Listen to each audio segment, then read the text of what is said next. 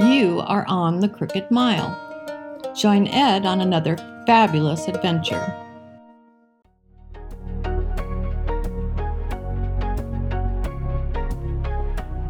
Thanks very much.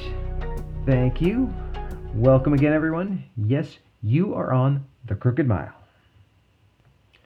So, what do the likes of Abe Lincoln, Ulysses S. Grant, King George V, oh, and his nearly identical twin cousin, Nicholas Romanov II, the last Tsar of Russia, actor Dan Haggerty, the man who portrayed Grizzly Adams, Ernest Hemingway, and probably any Viking you could ever think of.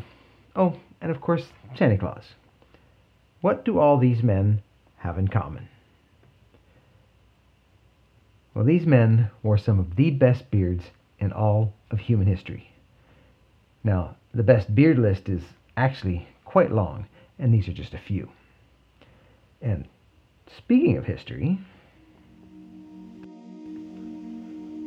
once upon a time, no, wait. Since the dawn of time, beards and mustaches, well, facial hair, has played a momentous role not only in a man's appearance, but in all of mankind as well.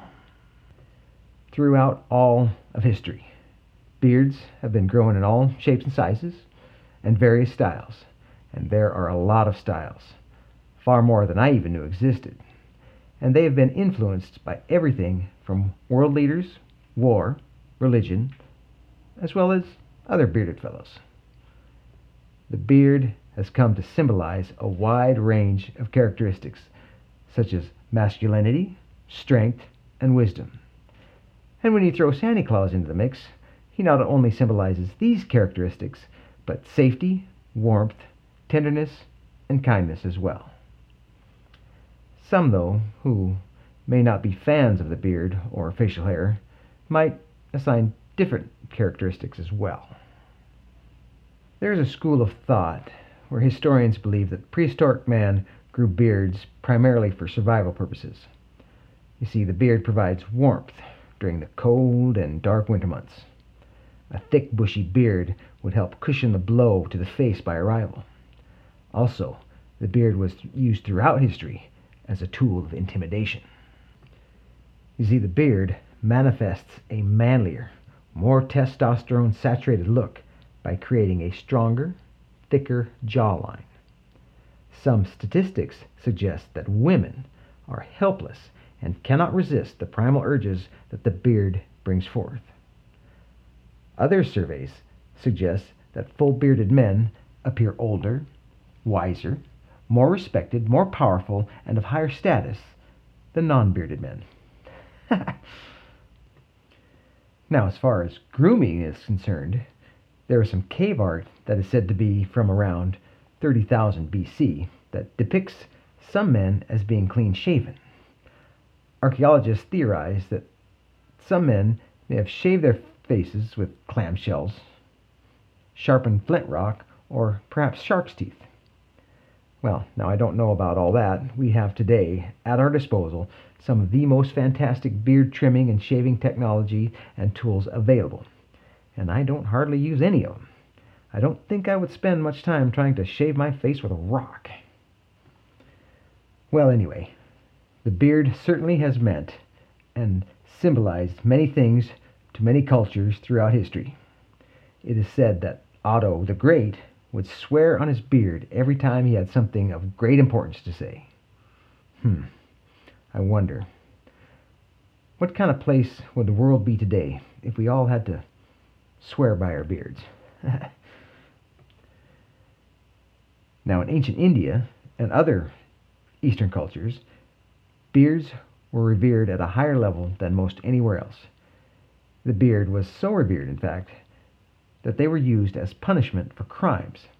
A typical punishment for lascivious behavior, adultery, and other immoral acts, which are all lascivious acts, I believe, but anyway, one was to have their beard cut off to show others that you are not worthy of the honor that is having a beard. Oh, and sometimes men would also pledge their beards as a payment for a debt. Can you imagine? This is serious.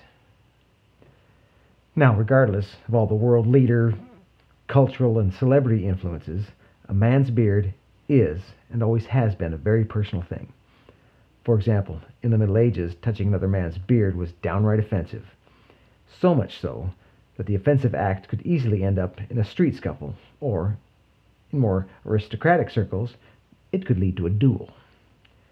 May still be true today, but there aren't very many duels reported these days. In ancient Egypt, there are reports that the beard was regarded as a symbol of power, wealth, and importance. In fact, some of the wealthiest men would oftentimes have their beards dyed and then plaited with gold thread. The ancient Greeks and neighboring cultures also dressed and treated their beards with an incredible amount of respect. Now, these early forms of grooming has now been replaced with a wide range of excellent waxes, balms, and oils to help keep a man's beard looking its best at all times. And the Vikings, yes, the Vikings, as they raided and plundered their way across Europe and the rest of the world, they did so with some of the most legendary beards in history. With the aid of their beards, the Vikings would strike fear into the hearts of their opponents everywhere they went. And recent archaeological discoveries show that Vikings took great pride in their personal appearance and grooming. They didn't just let their beards run wild. They are regarded now as having had beards that were far more manicured than previously thought. And you know, the best beard going out there is a well kept, well cared for beard. So, keep it clean.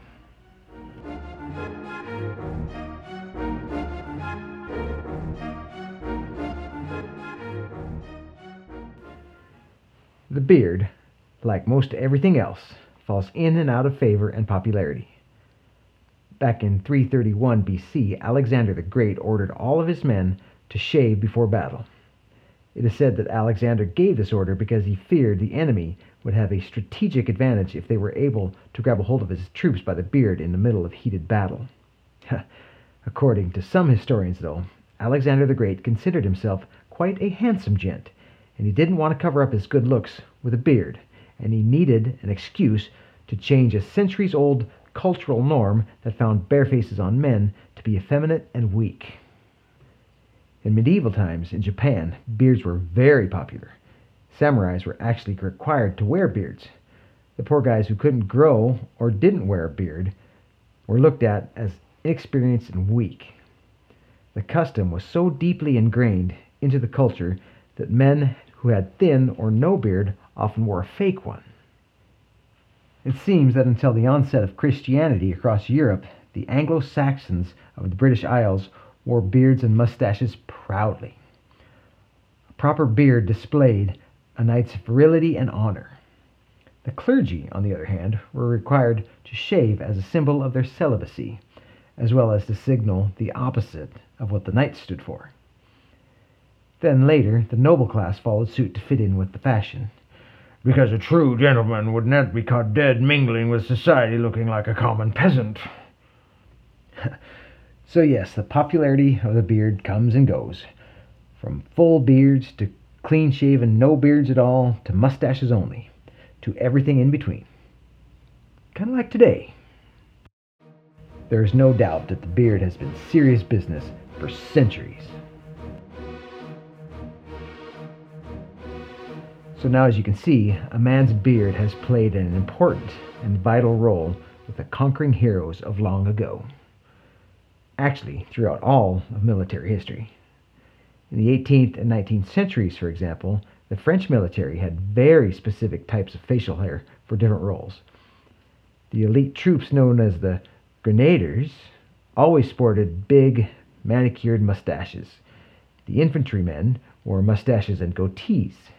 The gendarmes, the military police basically, were mandated to wear mustache up until 1933.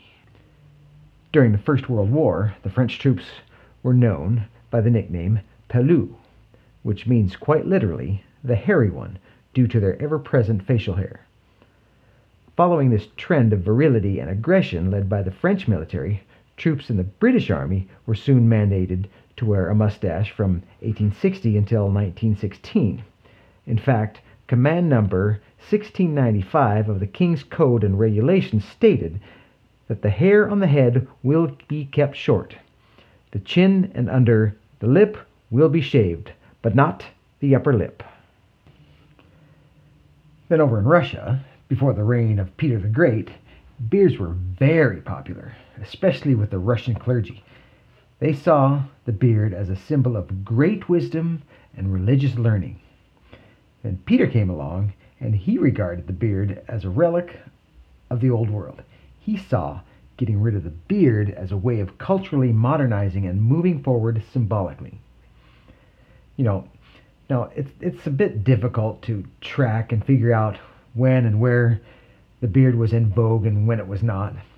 But back over in the United Kingdom during the Victorian era, beards were banned for a time in the British military. However, during the Crimean War of the 1850s, the cold and harsh climate ultimately forced a change in policy.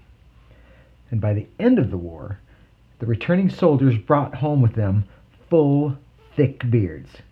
And this brought about a dramatic change in cultural perception. The perception changed from men who wore beards as being seen as peculiar or unclean to a man's beard being seen as an accessory of a war hero and the American Civil War saw great expressions of a man's characteristics and symbolism through his facial hair. In fact, Civil War General Ambrose Burnside is, of course, where we got the term sideburns. If you've never seen a photograph of this guy, check him out. It will be clear. His side whiskers and mustache are nothing short of awe inspiring. Then, in the last part of the 19th century, the beard was again losing popularity, whereas the mustache, however, was becoming all the rage. With rugged personalities of people like Theodore Roosevelt, it's no wonder. And then during World War I, soldiers needed to wear gas masks, and a beard would prevent a proper seal, making the gas mask ineffective. So the beard was out. Then, immediately after the war, came the onset of the Spanish flu pandemic, so beards stoke fears about uncleanliness. So, as I said, the trends and styles come and go. After the invention of the disposable razor, and then, of course, the electric razor, beards looked like they were on a downward spiral headed for near extinction, reserved only for the very eccentric or the elderly. Aha, but wait. Starting in the 1950s, we saw the beatniks sporting goatees, and of course, this was a symbol of direct rebellion. And as the decade rolled on, the beard was again growing in acceptance for men from all walks of life.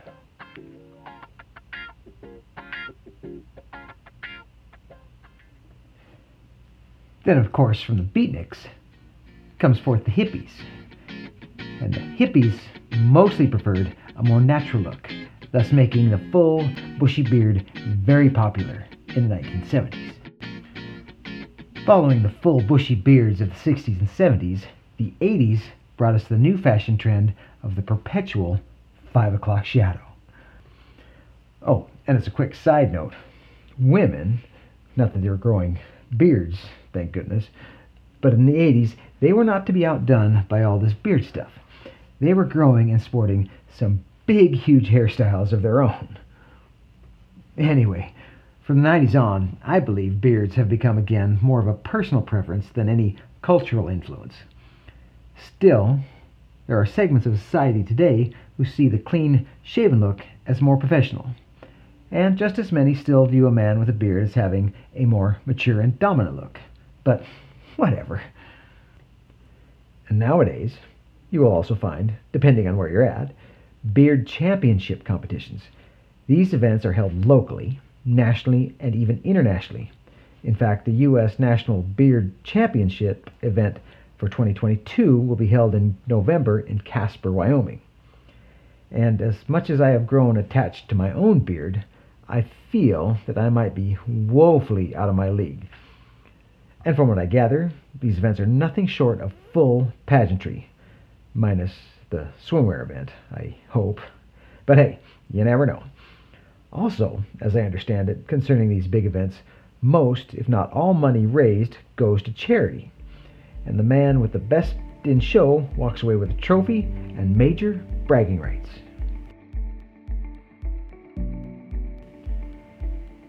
So, wherever you are on your beard growing adventure, whether you've had it all your life or you're just starting out, even if you're sporting uh, just a slightly darker line of peach fuzz across your upper lip that your old man kids you about, wear it with pride. And even if you prefer to be clean shaven, remember, you still have to shave your beard. Whatever the case may be, it is your own personal journey. Just please consider that it's just another scene, another act on life's stage, a sign of wisdom and a coming of age, a time when the hair grows thick and lush upon our chin, where upon our head it grows quite thin. Thanks for joining us. Until next time.